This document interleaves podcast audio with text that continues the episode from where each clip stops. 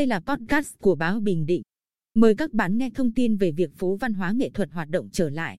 Sau khi khai trương vào ngày 18 tháng 1 năm 2020, phố văn hóa nghệ thuật trên tuyến đường Lê Đức Thọ, Quy Nhơn đã phải tạm nghỉ do ảnh hưởng dịch Covid-19. Mới đây, Ủy ban nhân dân thành phố đã chỉ đạo các phòng ban đơn vị liên quan phối hợp tổ chức lại phố văn hóa nghệ thuật trong hai đêm 12 và 13 tháng 6, từ 19 giờ 30 đến 22 giờ. Trong mỗi đêm, sẽ có hai chương trình nghệ thuật diễn ra cùng lúc tại hai sân khấu trên tuyến đường Lê Đức Thọ. Với sự cộng tác của nhiều nghệ nhân, nghệ sĩ, nhà hát tuồng đào tấn, ca sĩ, vũ đoàn, nhóm nhạc trẻ.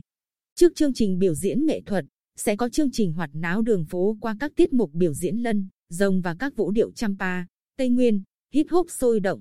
Phố văn hóa nghệ thuật còn tổ chức các trò chơi dân gian, cùng với hơn 30 gian hàng bày bán các sản phẩm lưu niệm văn hóa nghệ thuật ẩm thực phục vụ người dân và du khách.